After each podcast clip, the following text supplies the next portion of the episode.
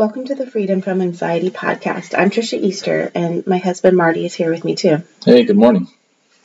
The Freedom from Anxiety podcast, I feel like, is very important because it's we're having open and honest conversations about anxiety and mental health, and it's with these conversations that helps to break down the stigma.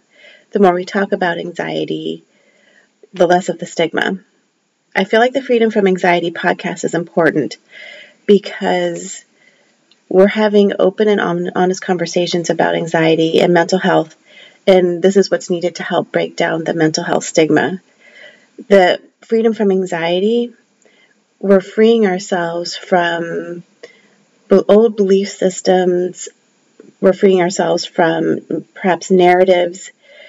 Uh, we're healing ourselves so that we can restore our freedom, perhaps certain freedoms that we've lost because of anxiety we're freeing ourselves to be to be ourselves, to be our authentic selves, free to accept. And in this podcast, we're going to talk about chapter one of my book, freeing ourselves to accept, process, and express our emotions. Three things I want you to know without a doubt in your heart listening to this podcast, or if you're reading my book, or if you're reading my blogs, anything, if you have anxiety, number one, three things I want you to know. The first one is you haven't done anything wrong. You haven't mishandled your emotions. You haven't manifested anxiety. These old belief systems are reckless and outdated, and they do so much harm to people having who have anxiety. They do not help at all.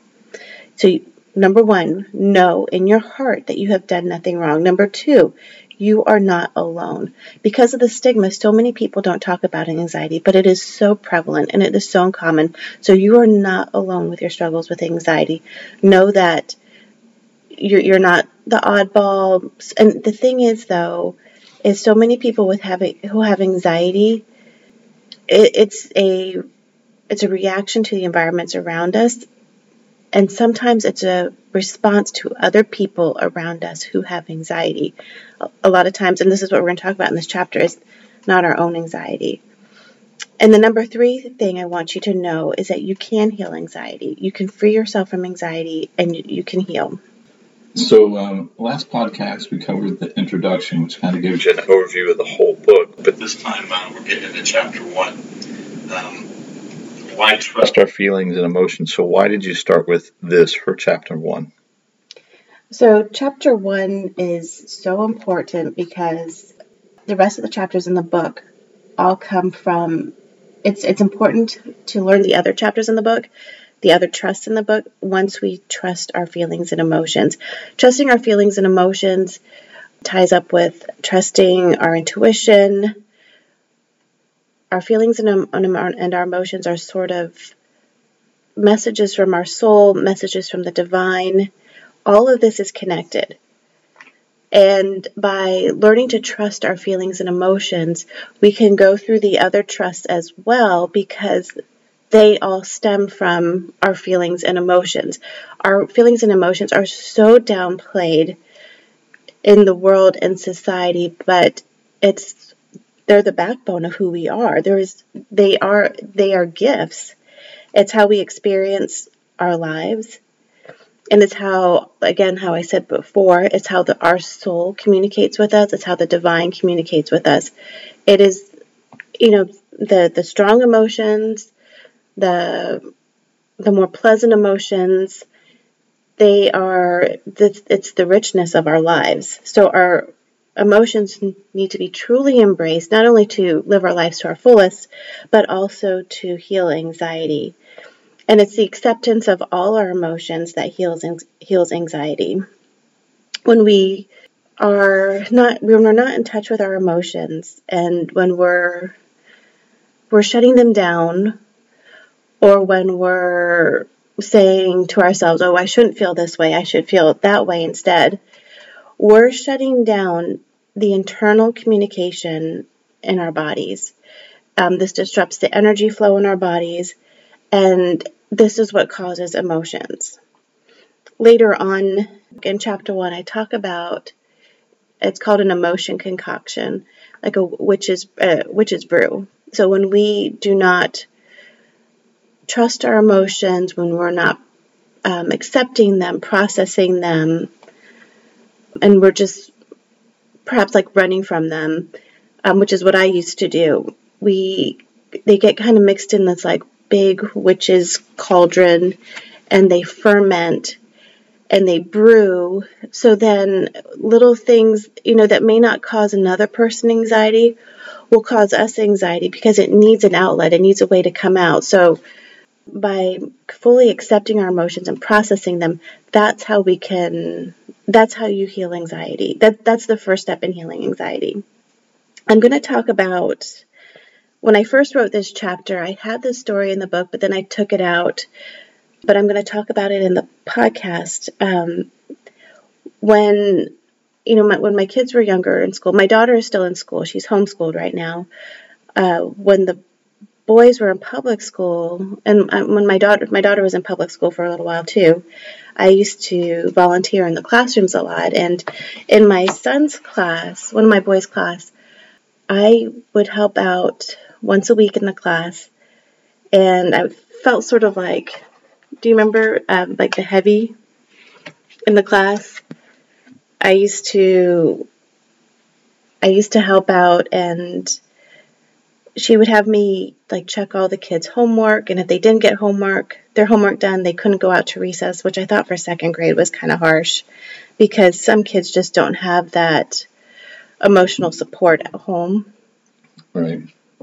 And she was making you do the, uh, was, dirty work there for that one. I was the heavy, which was uh, I loved helping out the kids, but I did not like that part. I don't because I think the ones that couldn't get their homework done, I don't think they they knew that because of what happened with me, they could or could not go to recess.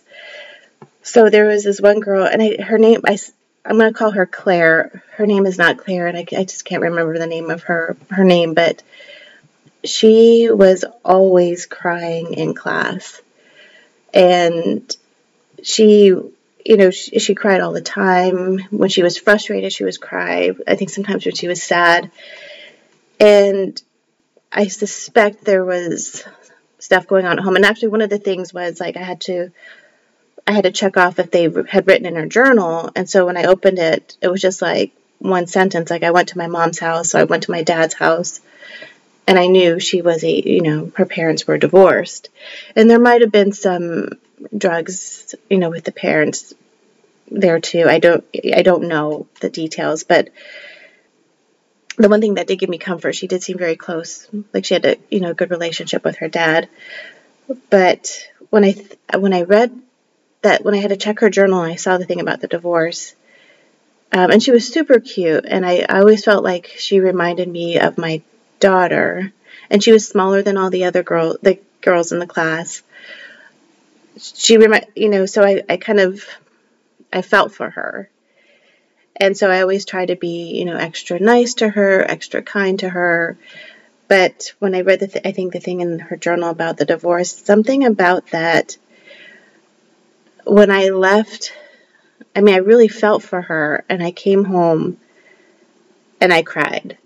And i was I was um I don't know, I just I cried and I I did not know if I could go back in the classroom without crying and I think I thought at the time it was because I was so, you know, she reminded me of my daughter, and I can't imagine, my, you know, not only that girl going through it, but, you know, I can relate to it more because of, you know, my daughter went yeah. through it. But then later on, I think I realized it was, I saw myself in her. But the good thing about this this girl was that she was actually getting these emotions out of her. She was she was crying. She was getting out and I remember it made me think about when I was in elementary school and if my goal every year was to not I wanted to go a whole year without crying in school. Mm-hmm. And I wasn't like this girl where I cried all the time, but once in a while I would. And I remember feeling like ultimate shame an embarrassment if I did cry in school at that, at that young age. And I think, you know, the, why why is this is this is there this shame and embarrassment for showing our emotions? I think that's kind of a little bit more indicative of our society in general. That even at a young age, I knew I was embarrassed, and I knew I felt shame if I cried and showed showed emotions. And I think some, you know, with this girl that that was in my son's class, I think also, which I talk about later in this chapter, is I was an empath too. I, am I, I am empathic as well, an empath, and I I didn't know it at the time, but I think I was also picking up on her feelings as well, which can be good, but also can be, you know, if we don't have protective measures, it can also have uh, it can be hard for somebody with anxiety. And the really disturbing thing about this story about the girl, this girl Claire is I did mention it to um, in this chapter. I do talk about a counselor that I saw for 20 years who was, I believe, narcissistic, very invalidating, um, at times inappropriate. Um, so when I did talk to her about, I was like, what is going on? I saw this girl and all of these emotions just, I was just crying and stuff. And she was very dismissive and she's like, Oh, you're too sensitive. She just kind of blew it off. Right. So if the counselor tells you you're too sensitive, you might be thinking about another counselor. Is that a, that is that is, but I didn't know that at the time. You know, I was just like at, at, at the time, I'm like, okay, well, she's the counselor, she's the expert, so I'm going to trust her rather than myself. And yeah, maybe I am too sensitive, but that sensitivity is actually the empath part of me, which is actually a gift. And if and you know any of you listening are sensitive, know that your sensitivities are a gift. There's nothing to be ashamed about that. So how um how do our feelings and emotions affect anxiety in the body? I feel like it's it's nuanced. So anxiety is something that we feel we feel it emotionally, we feel it physically in our bodies. And to healing anxiety, we need to get in touch with our emotions. Yet when we have anxiety, it feels like our emotions like are on fire. So the last things we want to do is to get in touch with our feelings when we have anxiety. But yet that's that's what we kind of need to do. Kind of, it is what we need to do to heal anxiety. It's it's understandable that we want to run from our feelings since anxiety feels so bad. You know, anxiety is our body's warning system that something or many things in our lives is not is, is um, not good for us. It's actually harming us. It's not in our best interest. So anxiety is sort of a, like an alarm system for our body and our body, minds, and our souls. We and if we can bring down anxiety a notch, then we can lean into it and learn from it and see what it's warning us about, which can sound torturous when you have anxiety to you want to run from it. It feels so bad. You want to make it stop. But we need to stop running from it. We need to just okay, what's going on here? When did this anxiety show up? Why am I feeling this? And start paying attention to what I guess is triggering anxiety and then go and to see what it's trying to tell us about. It's it's actually I, I, hate to say this, but I felt like my anxiety. Thank goodness for my anxiety because it showed me all the dysfunction in my life. Right. And it, anxiety and our emotions, it's also nuanced because so many of us we were out of touch with our feelings. We're completely. So if we are trying to trying to lean into our feelings, we don't really know exactly what we're feeling. It just it just feels like a bunch of emotions. And in fact, I rec- highly recommend Brene Brown's Atlas of the Heart book because it goes in it, it describes each emotion. It's giving us a like a dictionary to teach us about our emotions. And so when we were talking about doing this podcast and talking about our emotions, Marty, you mentioned how we don't receive an emotion education. Yeah, I mean, especially, I mean, I'll just speak for myself, right? As a as a guy growing up in a rural area and you know going off and into the world, you're, at no point are you encouraged to think about your emotional state. You know that's not the mm-hmm. that's not the the male model, and um, and even you know even I think raising boys, you see that it, girls are more expected to have emotions than boys, but you know emotions run strong in boys. Obviously, if you if you've ever seen a boy, you know they get mad, they get sad, they get they have the whole range. Um, but you're just it's not a normal thing to learn how to to deal with those and where that comes from and what it what it really feels. You know, just you feel it and you're told to kind of put away and deal with it versus um, processing it. I think there's a big difference there. Yeah, and I, I do think that's something we did with our boys. We obviously yeah. with our our daughter, our daughter was completely different. When you know, compared to the boys, she was like two. She, um, she went up to Marty, and I think she's two years old, and she went up to Marty. She's like, "Daddy, I'm upset, and I'm upset because of this."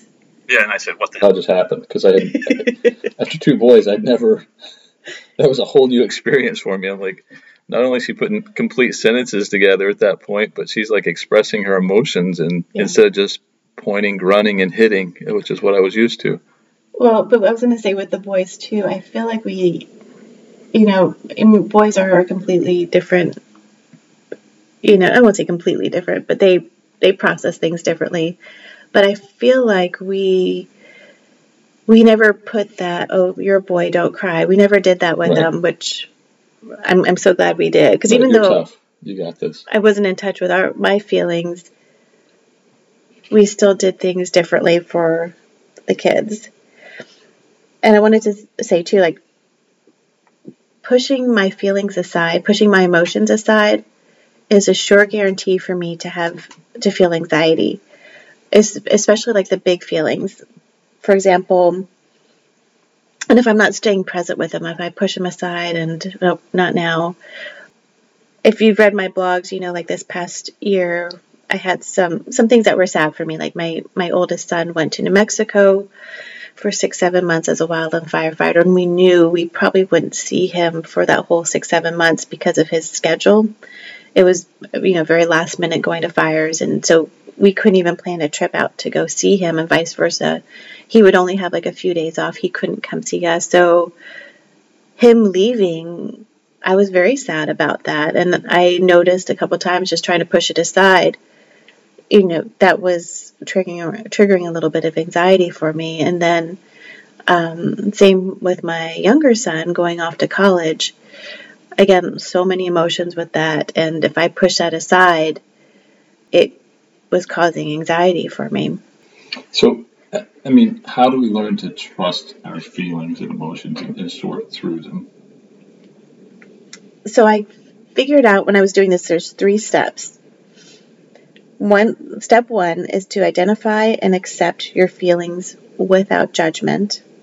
Two, give yourself permission to process your emotions. And giving yourself permission is is it's about giving yourself the time the space, being patient with yourself. And the third step is practicing discernment. What are your, and this is where the empath information comes in, which is very critical for people who have anxiety. And it's discerning between what's your feelings versus maybe what you're picking up from maybe if another person's feeling like anger or if they're impatient or if they're feeling anxiety. A lot of times that's not yours. It and that is um, that's a, a huge piece of information, I think. So step one, let's start with step one: identifying and accepting your feelings without judgment. So I'm going to read some of the family messages that I have in the book, some messages that I heard growing up, and also how I rewrote them because a lot of times I believe these messages. Oh gosh, I believe them without questioning it. And by rewriting them and just kind of like, okay, who says who? Like, for example, the first one, you shouldn't feel that way. Says who? Who are other people to tell me how I should or shouldn't feel? So, another a way to rewrite it is to say, I am safe and secure in all of my feelings.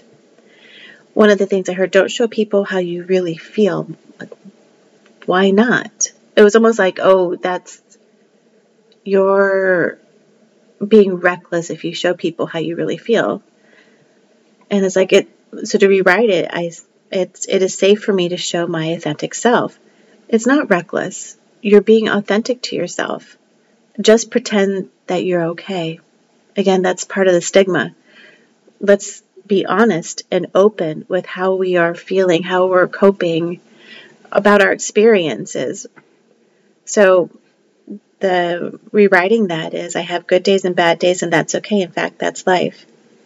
Don't be upset. You're you're tough. Oh, I had that you're tough label put on me most of my childhood, which is you should never do that to a child because that just gives them a it makes them feel like they're it made me feel like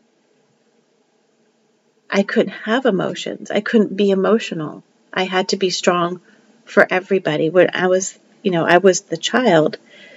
So it takes strength to be in touch with my emotions. And then my favorite, you're too sensitive. And the truth is, my sensitivity is a gift. Some other ones I've heard as an adult that, you know, like recently there's, I've seen stuff that says, like, oh, chill out, which is gaslighting.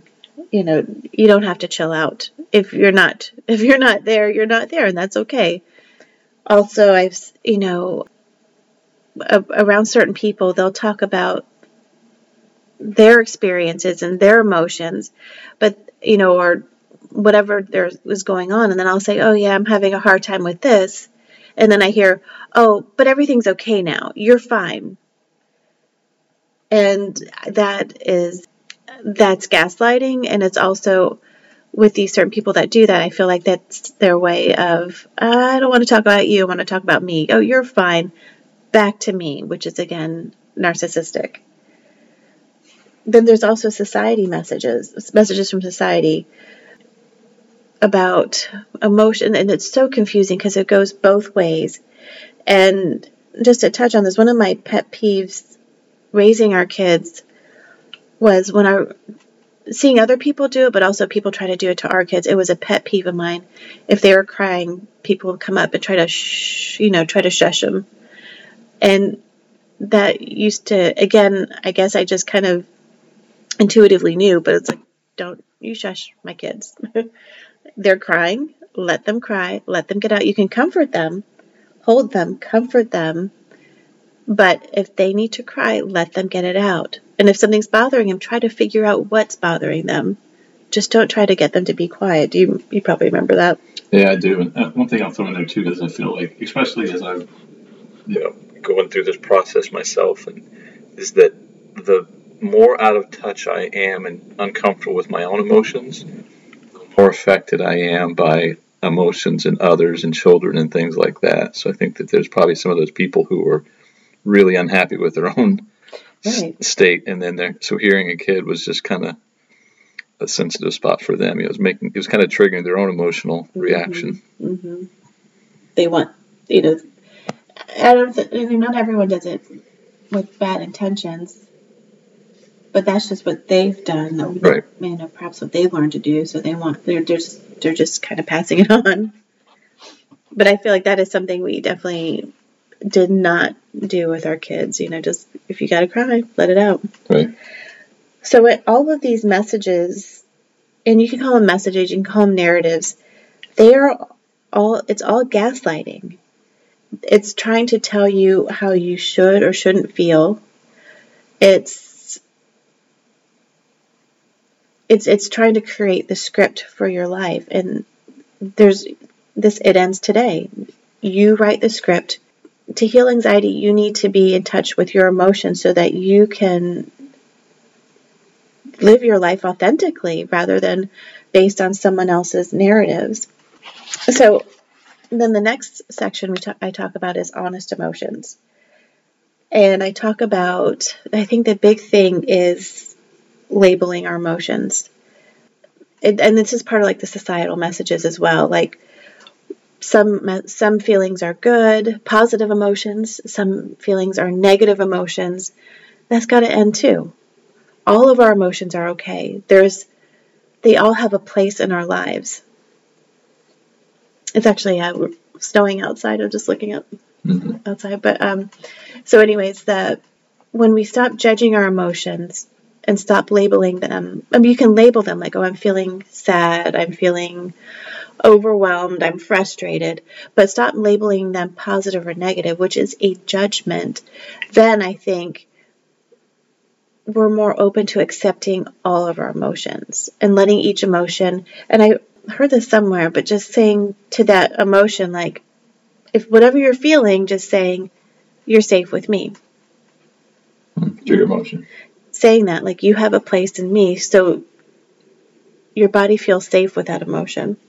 And by feeling safe with it and by accepting your emotions without judgment, then you're able to to process them. And that is the big thing.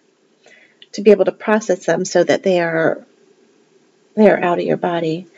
And I feel like by labeling our emotions where we feel pressured to feel a certain way. Like right now it's the holidays and we've had so much going on. I don't necessarily feel this holiday joy all the time, and that's okay. So, I'm going to talk about these are some of the honest emotion questions I'm going to read from my book. Are you judging your own emotions? Do you feel guilty when you feel like you're having a bad day? Do you feel conflicted around the holidays if you don't feel joy all the time? Do you hide your true feelings for fear of being judged? Do you fear attracting negativity in your life if you feel perceived, quote unquote, negative emotions. And so to allow honest emotions in your life, you need to, one, tell yourself that all your feelings and emotions are okay and give yourself permission to feel them. Remind yourself that there are no negative emotions. And I highly recommend writing down in a journal at least five feelings or emotions that you're experiencing in that moment.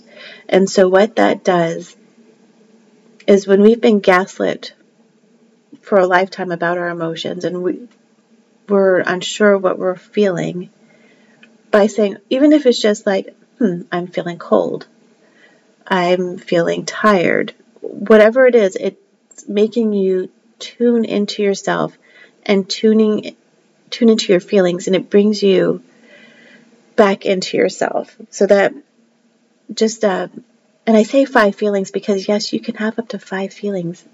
Um, most of us just think, okay, I'm one thing or two things, which is normal too to think that, but we can feel a lot of things just by, it really makes you stop and think and tune into your body.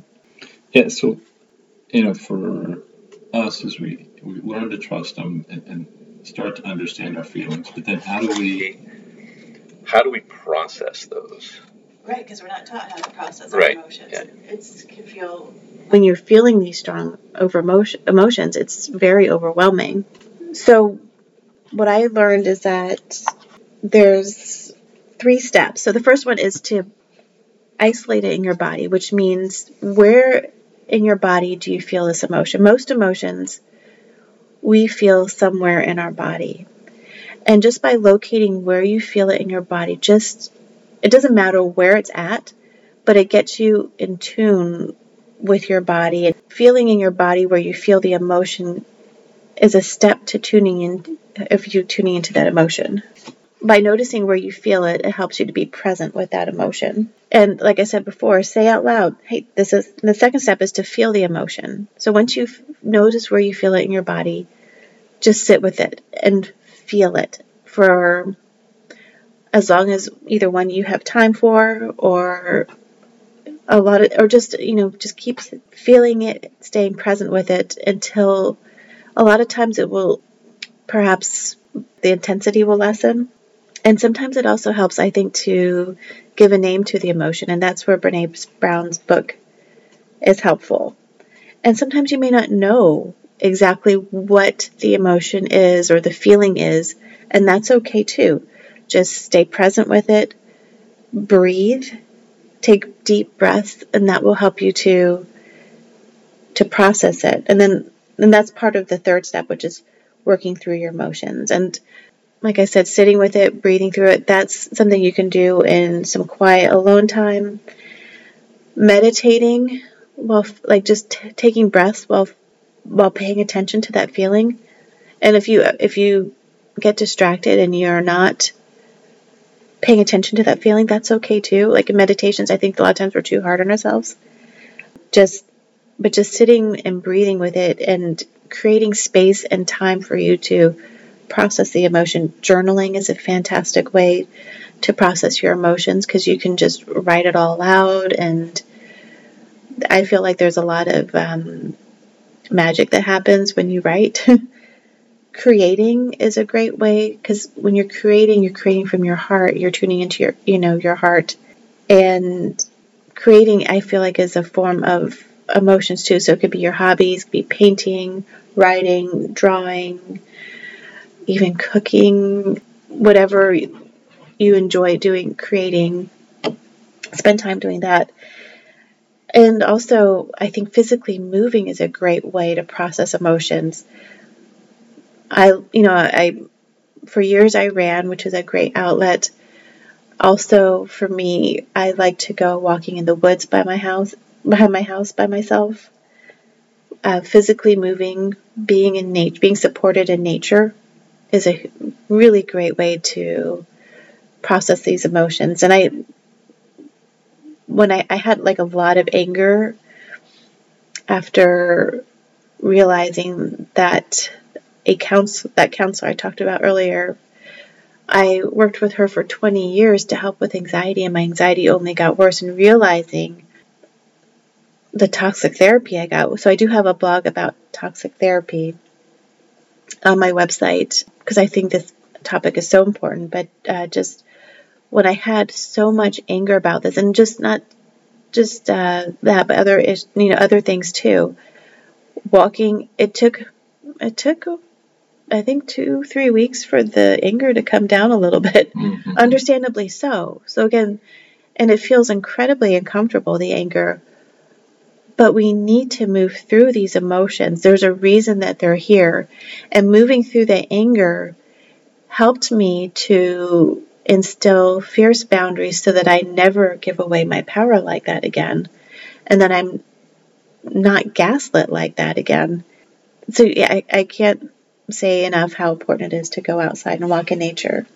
So whatever it is you're going through, processing your emotions, be patient with yourself. Give yourself time if you need little breaks, you know, to watch a funny show, to just uh, if you need, you know, it's, it's not to be distracted, but it's just to give yourself a little break and just be aware of that and make sure that it's a break and you come back to those emotions. So you know, as you, you, I think you mentioned a couple times some bad examples, and but sometimes you know in this process you need help, right? There's there's a need for somebody to kind of that you can reach out to and, and get support from, and who's the professional with this. So, can you talk more about the the good and the bad of, of professional support? Mm-hmm. So again, my blog, Toxic Therapy, it has a list of signs of what to look for. And in my book, too, I talk about it as well. And what to look for in a good therapist, but also what are the warning signs of a toxic therapist. And this is, it's so important. Like the, like the counselor I saw for 20 years, which is hard to believe, 20 years. Right. And you mean you spoke, sometimes as a married couple, we went and spoke with her too, and at times she was unprofessional. Right. Yep. Do you remember that time she was telling us about how about her and her husband having sex? like, yeah, that was awkward. That was so uncomfortable. Like, why are you telling us this? I think she had like a sort of outdated view on men, and maybe was trying to impress you. I don't know. It was yeah, weird. Not sure, but so yeah, this counselor, she gaslit me, and invalidated me, was critical of me, and she often made assumptions not only about me, but about what my thoughts and feelings were. Oh, like you're I had it's like you you have anxiety because you want Marty to take care of you, which was not it. But things at the time I was like, well, maybe I do, but that's not it because I mean I was always very independent.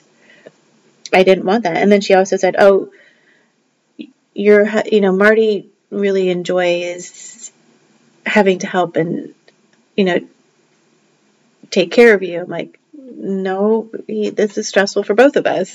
Yeah, right. And I don't know why she made these assumptions, and they were completely wrong. And I think the I think the final straw, one of the final straws for me was, I think it was my we moved to we moved to New England, New Hampshire, and my son was a freshman in high school and because we were you know a military family for 22 years and when i mentioned that he was in school but at you know in the after school in the evenings he was in his room. He he loves to fly fish so he was tying flies in his room. And she's like she said to me oh no that's not good. And i said oh why? Why is that not good? And she said, when I actually put it back on her, she said, oh, I don't know. right. Because I think in her mind, the way she experienced her childhood is in high school, you should be going out with your friends and you should be, you know, all the shoulds. You should do this, you should do that. But the reality is, he was you know, our son had just moved here and didn't know many people. So that takes time to build those friendships and relationships. So what he was doing was actually very healthy. He was coming uh, coming home. He was creating something in his room and dealing with the, the hardships of moving and start starting a new school. So it was that was I think one of the warning signs for me. She was and I talk about this later on. She was putting on with her lens, she was trying to, and she was judging my son's what he was doing right. through her lens. Even not only was it her lens, but he's a couple generations away from her too. And a totally different person than she was. Exactly. You know, he's a boy. He likes to fly fish, and it was completely um, it just messed up. Yeah. So she also gave me some pretty terrible advice. I was going to say another word, but I won't. Um, that when I'm having, you know, a strong feeling like anger, whatever, I should um, give myself 10 minutes to process it, 10 minutes to, to, to feel it, um, and then move on. You know, hey, that's it. And the truth of it is, sometimes our feelings last longer than 10 minutes. I mean, how how messed up is that? You should only feel something for 10 minutes. I can't tell you the how how damaging this was for me. And obviously it's not permanent because I've moved past it. But to not only to be gaslit about my feelings, but to know that I shouldn't feel anything for more than 10 minutes. Right. That is absurd. I was like, well, how are these people getting certified as counselors and stuff, but and I re- looking back, I realized so she did put herself on a pedestal. She was incredibly narcissistic.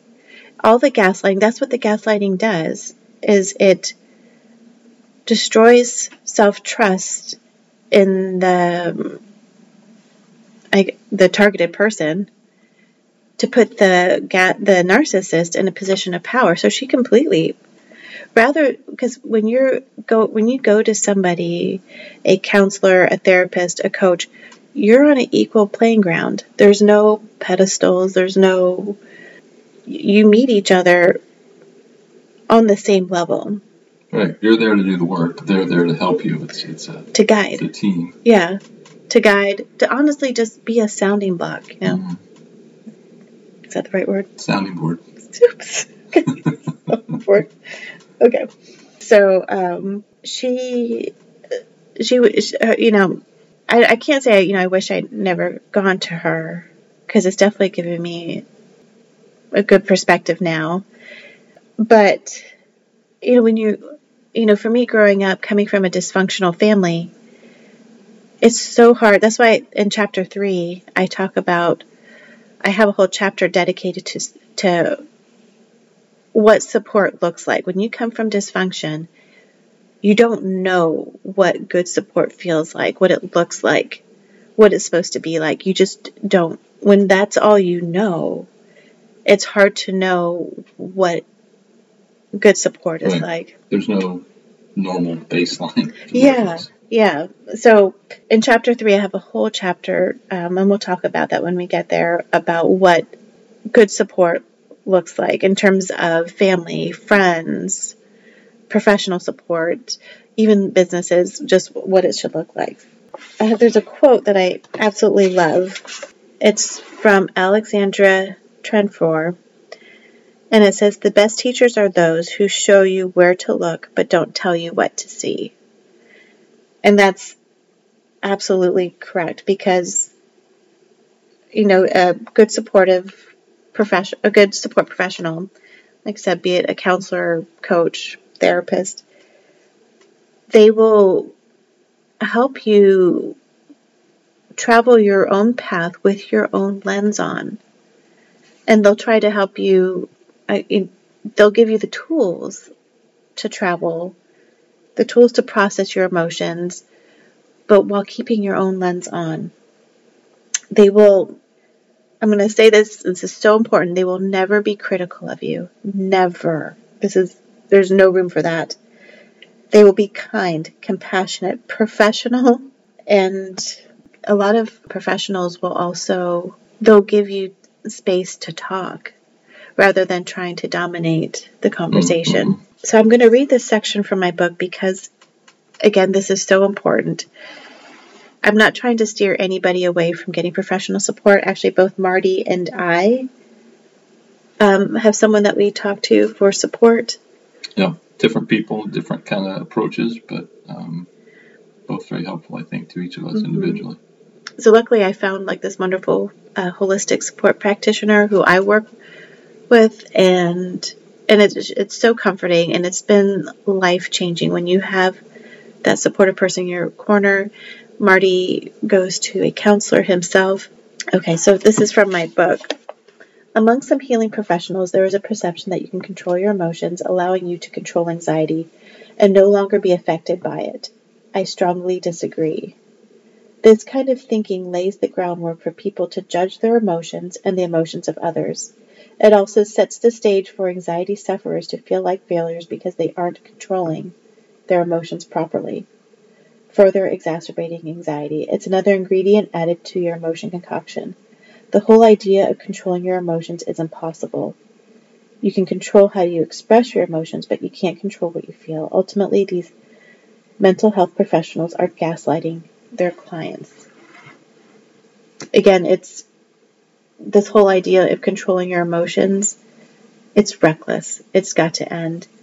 Any type of this is another part from my book. Any type of professional support that invalidates people's feelings and emotions, and sometimes attention, intense emotions, is reckless. These support professionals are trivi- trivializing people's emotions in their lives. Healing anxiety is about giving yourself time and space to process your emotions, not control them. And then this part two from my book, shortly after that, is very important. Even though anxiety is felt internally by the client, these professionals should instead address what is external to the client that has either caused the anxiety and or feeds it. I think there is a portion of healing anxiety that requires you to look in. That is very important, but there's another huge component that requires you to see, okay, what's around me? Who's around me? Cuz again that that is a big contributor to anxiety ultimately, with professional support, you are the expert of yourself. Only you have that title. Regardless of the person's qualifications, whatever, it all comes down to you are the expert expert of yourself. In the book, you talk about um, discernment Can you talk about you know what that means in terms of your your emotions and, and how it relates to anxiety? Mm-hmm. So discernment is discerning what are your feelings and emotions versus somebody else's. So what I realized when I had anxiety that a lot of the anxiety I was feeling was actually in fact not my own. The support practitioner that I go to taught me about what it means to be an empath and she said I believe you're an empath and so the more I learned about it I realized yeah I am an empath. I was feeling the energy of different environments I was in. To be honest like um, doctors' offices can feel very I think they're very sterile and I don't know mm-hmm. the energy there I feel anxiety there. Other environments some places where my for example like some places like my daughter's old dance studio there was such negative energy there that for some of the recitals and stuff like that or performances i remember one recital i felt or it was a performance i should say like a dance competition thing. Mm-hmm. And i felt fine walking in. I sat down and i was like and then during her dance i felt anxiety. Actually, during the dance, I was fine, but like leading up to it, I felt anxiety. I'm like, what is going on? And at some point, I realized I saw because the, the theater was not crowded. There was only like a few parents whose kids were performing at the time. But it, I turned around and I looked, and it was this parent who was not very nice mm-hmm. behind me. I was like, oh, okay. And so empaths are they're kind of I I want I think of like the mood rings that from when I was young. You know, you pick up on the moods. Just put it on and know what, what the color determines what mood, exactly what mood yeah. the room is. So we're kind of like feeling feelings detectors. Excuse me, feeling detectors. And so healing anxiety meant learning to distinguish between subtle and sometimes not subtle differences between my feelings and what feelings belong to others that I was picking up on.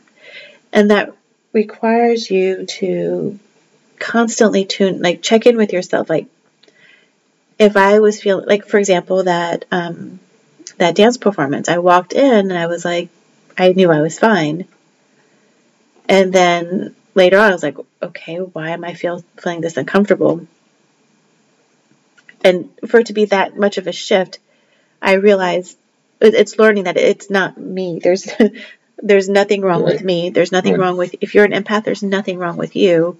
But it's like if there's if it comes like a big difference like that, a lot of times it's not you. It's the energy that you're picking up on. And of course, you know, a dance competition, that's not great energy there, anyways.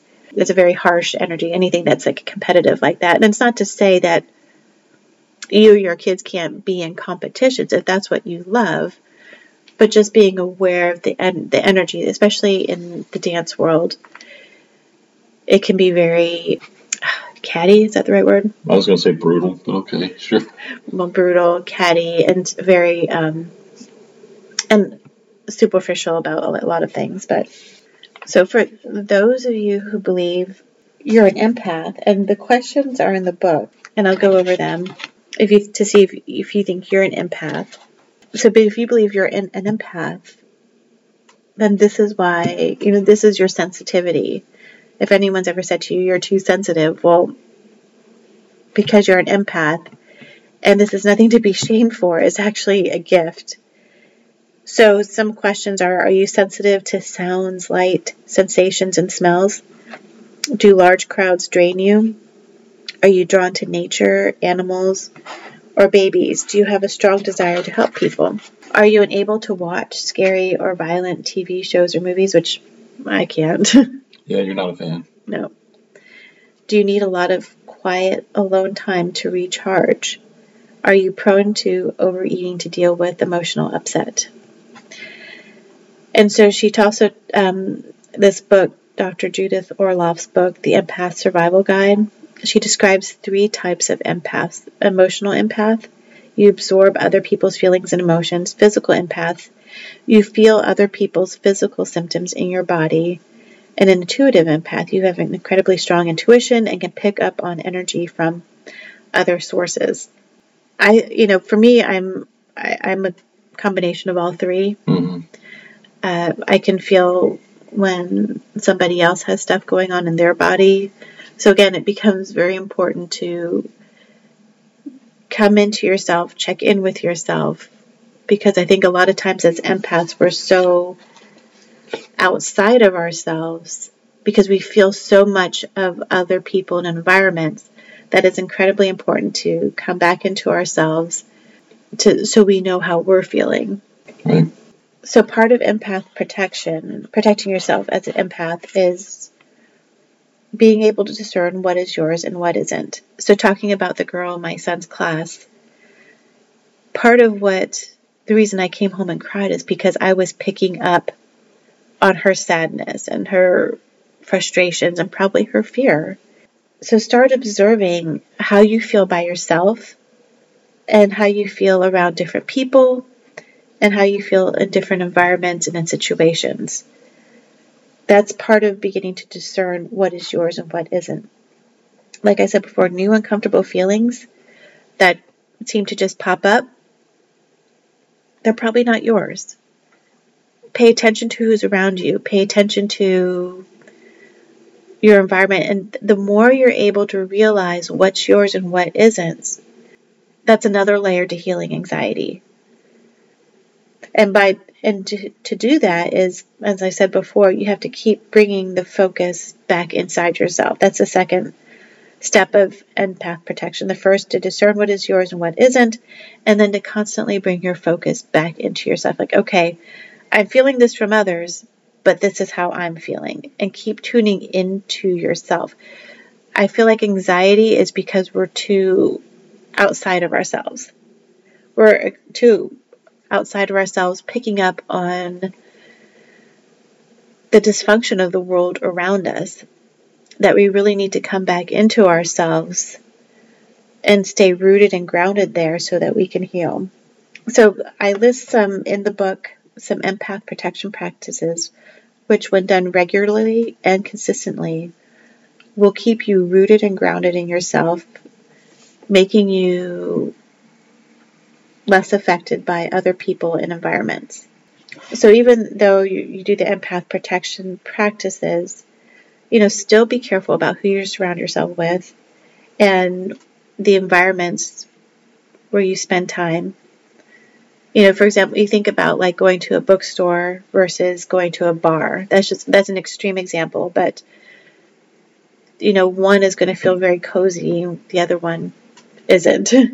Right. So, you know, choose be selective about who you're around and the environments that you're in to protect yourself, but also to fuel yourself. So, I talk about some uh, grounding exercises to help to help with uh, empath protection. So, as an empath, because of the sensitivity, it's important to protect yourself and protect your your energy so that you, quite honestly, so you don't have anxiety. So, I talk about some grounding exercises. So, touch or hug a tree, walk barefoot in nature or just in your yard. Again, any time in nature is very grounding. Um, take a sea salt bath, which mimics ocean water, any kind of um, water, lakes, oceans, streams. You can swim in them, or you can just even just sit by them, just watching the water run. It's very grounding and healing. Take a walk in the rain. You know, visit or plant a garden. Listen to bird song. Focusing on your breath. Feeling the warm sun on your face. The other one is um, energy protection, protecting your energy. And I really like Kyle's Gray's. Um, on his website, he has a lot of free information about energy protection. In particular, Archangel Michael is the angel of protection. Praying to him, saying, you know, thank you for protecting me. Thank you for surrounding me with your blue light of protection. Will protect your energy. And then I also like, uh, I talk about um, you know, in terms of energy protection, but this is also really good for processing emotions, is connecting to the moon and the moon goddesses. The moon is all about it seems because it has a cyclical nature, the moon, it seem it's viewed by many cultures as feminine, but it's also, you know, the moon is also about because the moon comes out at night, so I feel like it kind of brings out these deep emotions from you that you don't know are there. So it helps to like mm-hmm. draw these emotions out. There's um, Archangel Haniel is a great one to pray to. She's the archangel of the moon. There's also Freya, who helps to lift any fog or illusion so you see the truth of any situations or sometimes your feelings. And then I talk about crystals and orgonites. Crystals and orgonites are great. You know, when, when you're going out, like if you know you're going to be in a really any environment, but especially a harsh environment or around like a difficult, toxic person, have orgonites with you. Orgonites are a combination of metals, crystals, and minerals that protect us from EMFs, electrical and magnetic fields, and other negative energy and frequencies. I have orgonite my support practitioner, she makes these beautiful orgonites and also like orgonite necklaces. She's made my daughter orgonite earrings because I, she did help, you know, to help protect my daughter from energies too. So when I leave the house, I always have something on, either crystals in my pocket, a crystal bracelet on, crystal necklace, and I also, you know, if I'm having a hard time, a lot of times I bring out my moonstone crystal, which connects to the moon and the energy from the moon, and that helps me to process my feelings and my emotions. But all these are things you can do to protect your your sensitivity and your energy as an empath. As an empath, you just you need that extra protection. You need that extra the extra work around you so that you can live comfortably in the world and function comfortably. And it that really helps to heal anxiety. So, to finish off this podcast, I'm going to read the last section of my book, um, The Human Experience. The, oh, sorry, not of my book, of the chapter. It is human nature to experience emotions. It's the whole point of life. It's why you're here. Yes, you're sensitive. Yes, you're emotional, and it's a gift. Celebrating your emotions will allow you to fully appreciate your ability to have extra insight. Your feelings and emotions are your perspective about your life experiences and is unique compared to others. Completely accepting and embracing your emotions will transform your healing. Fully stepping into your emotions and feelings teaches, teaches you how to discern between what is yours and what only ever belonged with others. Consistently surrounding yourself with protective energy and emotionally soothing practices will help to calm your nervous system, giving you some relief from anxiety being patient and giving yourself time for emotions to move through you will ease your anxiety as well. Thank you for listening. Next month, we'll cover chapter two. And as a reminder, if you've enjoyed my book and you've found it helpful, please leave me an Amazon review. Thank you. Thank you.